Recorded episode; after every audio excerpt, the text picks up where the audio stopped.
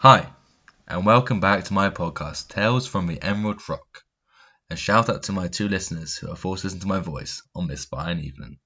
Now, let's get into what you've all been waiting for Montserrat's very own trial of the century. It's filled with more twists than an episode of EastEnders, and makes the Johnny Depp trial seem boring. It's got something for everyone murder, family drama, inheritance trouble, and even a Dutch man. Hmm. If this hasn't got you intrigued, I don't know what will. So strap in and enjoy the ride. So I'll take you on a journey back in time to 1654 Montserrat.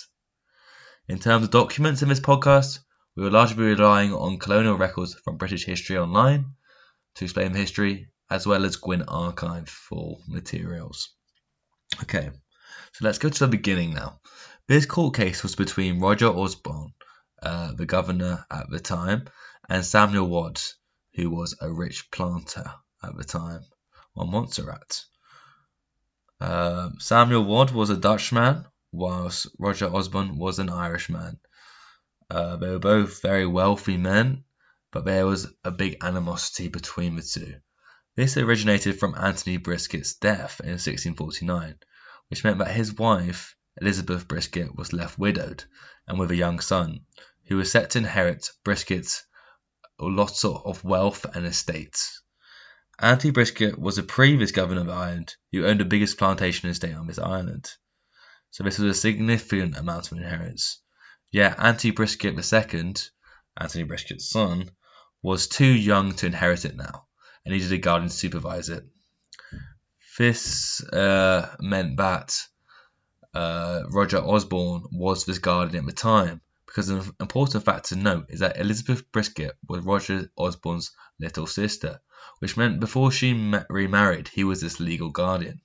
However, uh, this didn't last long, as after Anthony Briskett's death, she remarried with Samuel Watt, which meant that Roger Osborne was no longer entitled to any of Anthony Briskett's wealth. Furthermore, tensions are accelerated as Elizabeth suddenly died in 1653, which meant Samuel Watt was entitled to inherit all of Anthony Briskett's estates, and on plantations until Anthony Briskett II reached the appropriate age of his inheritance. This angered Osborne greatly, and he began plotting how to steal the inheritance from Wad. This led to him constantly harassing Samuel Wad to provoke a violent reaction, until one day he pushed Wad too far by arresting his guest Thomas Hurst. Wad, in his anger, wrote a threatening letter to Osborne accusing him of being unlawful. Osborne then used this letter to claim that Wad was a traitor and did a fake trial which ultimately led to Watts being court-martialed and executed. And this led to Osborne receiving the inheritance instead. Now, this is a myth which has been well known in Montserrat society. We now must verify the truthfulness of it. There are multiple different reports which list the execution of Samuel Wood by Roger Osborne. For example, according to British History Online, section December 1654, Samuel Watt's father petitioned the Council of State to investigate his son's death. In his own words, his son was illegally shot to death at Montserrat, and that a request that Osborne be brought to a condign punishment for so such an unjust and horrid of an act that he committed. Similarly, it wasn't just his father who petitioned the Council of State, but multiple other Montserratians who was angered by the injustice. This led to an investigation being launched, according to British History Online, in January 1655 by the group of General Disbrowe, the Earl of Mulgrave, Colonel Montague, and Sir Gilbert Pickering. In this report, they drew on the testimony of three key witnesses Richard Wadd, Henry Wadd, and Henry Wheeler. From these testimonies, the investigation found that Roger Osborne and his officers deserve a thorough and serious scrutiny. Advised, and they advised that the whole matter be referred with the most speedy opportunity to the government governor of Barbados for examination. This showed that they felt that Osborne was guilty uh, and it needed to be justice served. Similarly, as well as knowing that occurred, we also learn the contents of a letter that was sent to Osborne. This letter will be read in confusing language, as it is the exact extent it is the exact content of a letter found in Gwyn's archive page 222. So bear with me. It starts with suspending the circumstances you were pleased yesterday by virtue of an ill-favoured capias and respondum, to fetch an English gentleman out of my house, and without bail or mainprize to commit him close prisoner. Had you dealt so with the Irish murderer, or late acquitted felon immediately employed in your service? it is the way to preserve the peace of a nation, by you wholly neglected and left as a prey to your next invader? Have we not enemies enough abroad to ruin us? But you must command and keep the barbarous Irish and their abettors in arms. Give me leave to tell you it's beneath a gentleman, and if you think to catch me by so mean a stratagem, I will not toll twice. We are not to be regulated by law, nor your exorbitant will, nor your satisfaction of a lady's fancy. I should be loath to hazard my estate upon a frolic. Yet rather than comply with palpable injustice, let me die a beggar. All these forced depositions will come to nothing but your shame at last. For your own sake, I beseech you, remember, there's a God which can never fail. Essentially, what Ward was accusing uh, Osborne of was of being a brute and using his Irishman men in his service to impose his will on the people, and that he was being a, a rather unjust governor at this time. Also, from the de- de- deposition against Osborne, we found that the day after the letters and investigators' words, Wad, with one Captain Matthew Foyer, disliking ye exorbitant government of ye island, did solicit the government governor to open court. So what happened here is that Wad, after sending this letter, was the one who originally took uh, Osborne to court. However, like all tyrants do, Osborne used force to solve this issue, and according to Gwyn's Archives, page 224, on the same day he commanded a strong guard of Irish to uh, chain Wad and have him brought to court martial. The main culprits from the guard was listed as Nathaniel Reed, William Bentley de Bram, and Nathaniel Stevens. The, the important thing to note within this list is that each man was listed with their names and then afterwards their relations to Irish people and their religion. This seems to indicate the investigators' bias, um, as they only focused on the guards who had an Irish relation. Uh, it seemed to be done in order to protect the English. Although this isn't really important to the investigation, I think it's important to note that uh, these sort of conscious biases were still happening in the Caribbean at this time. Um, so, moving on, the investigation finishes with Wad being court-martialed, and it states that Wad was shot to his death, and it lists all the estates that Osborne stole from him upon his death. And within this inventory of estates, in Gwyn Archives, page 223, it makes it clear that the incentive of why Osborne went to such a desperate measures to kill Wad.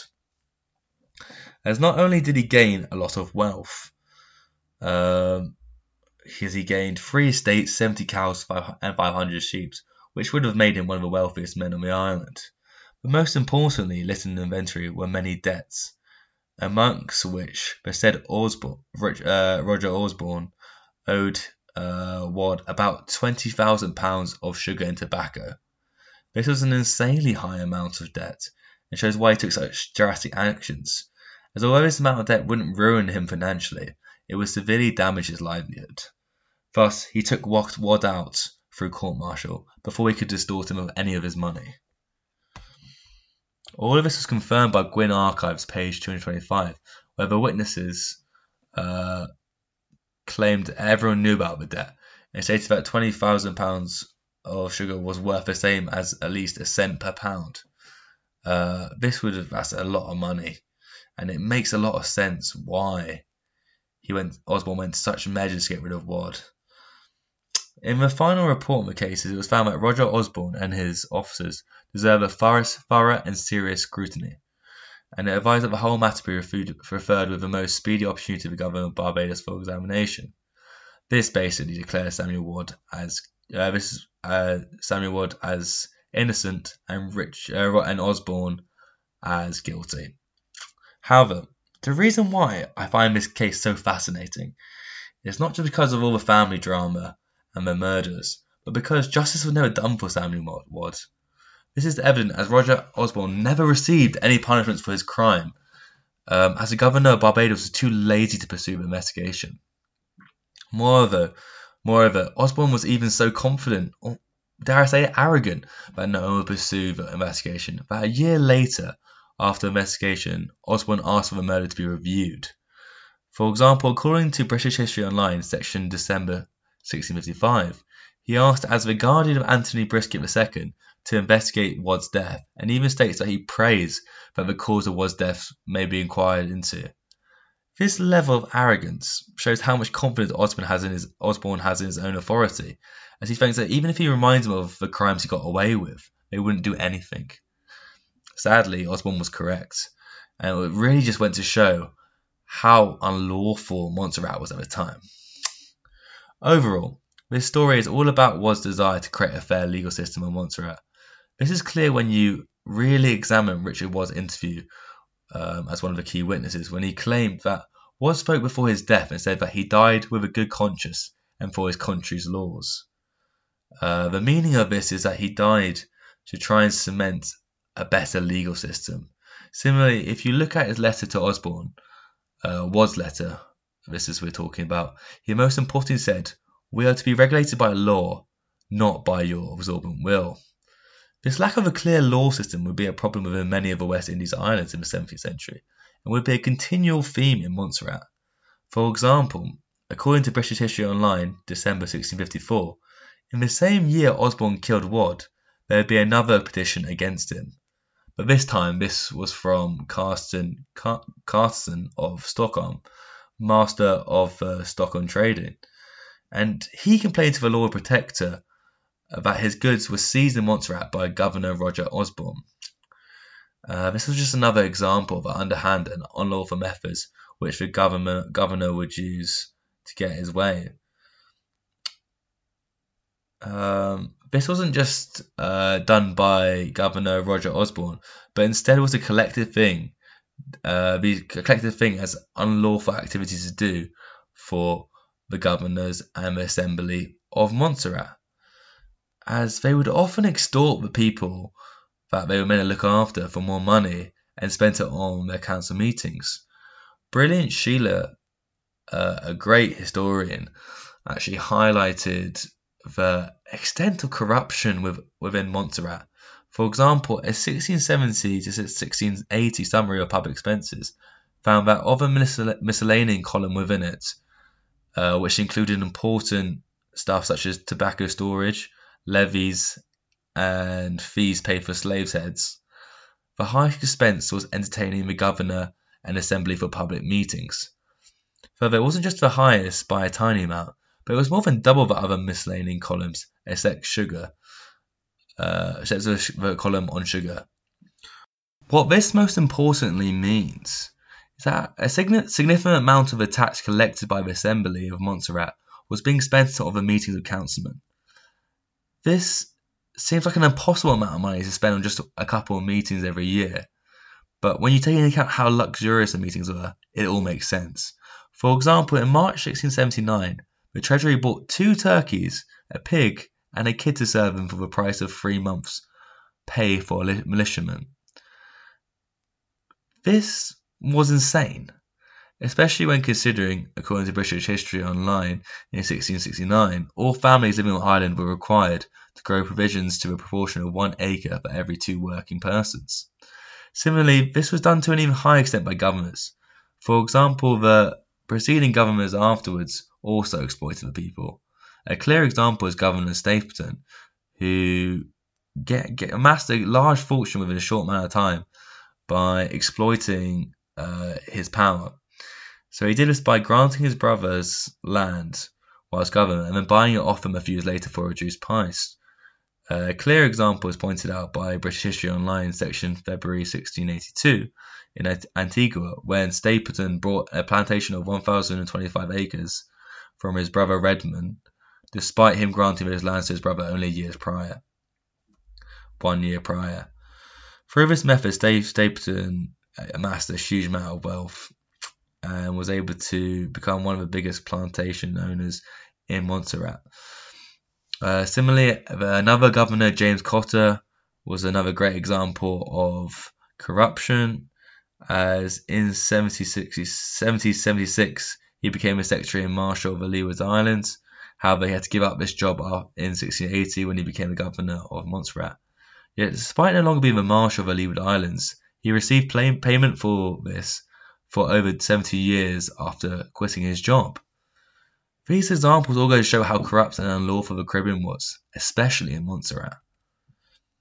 In conclusion, this case has been discussed in such detail that not only is it a fascinating case, which has so many twists and turns, but it's symbolic and just epitomises the unlawfulness of the Caribbean in the 17th century.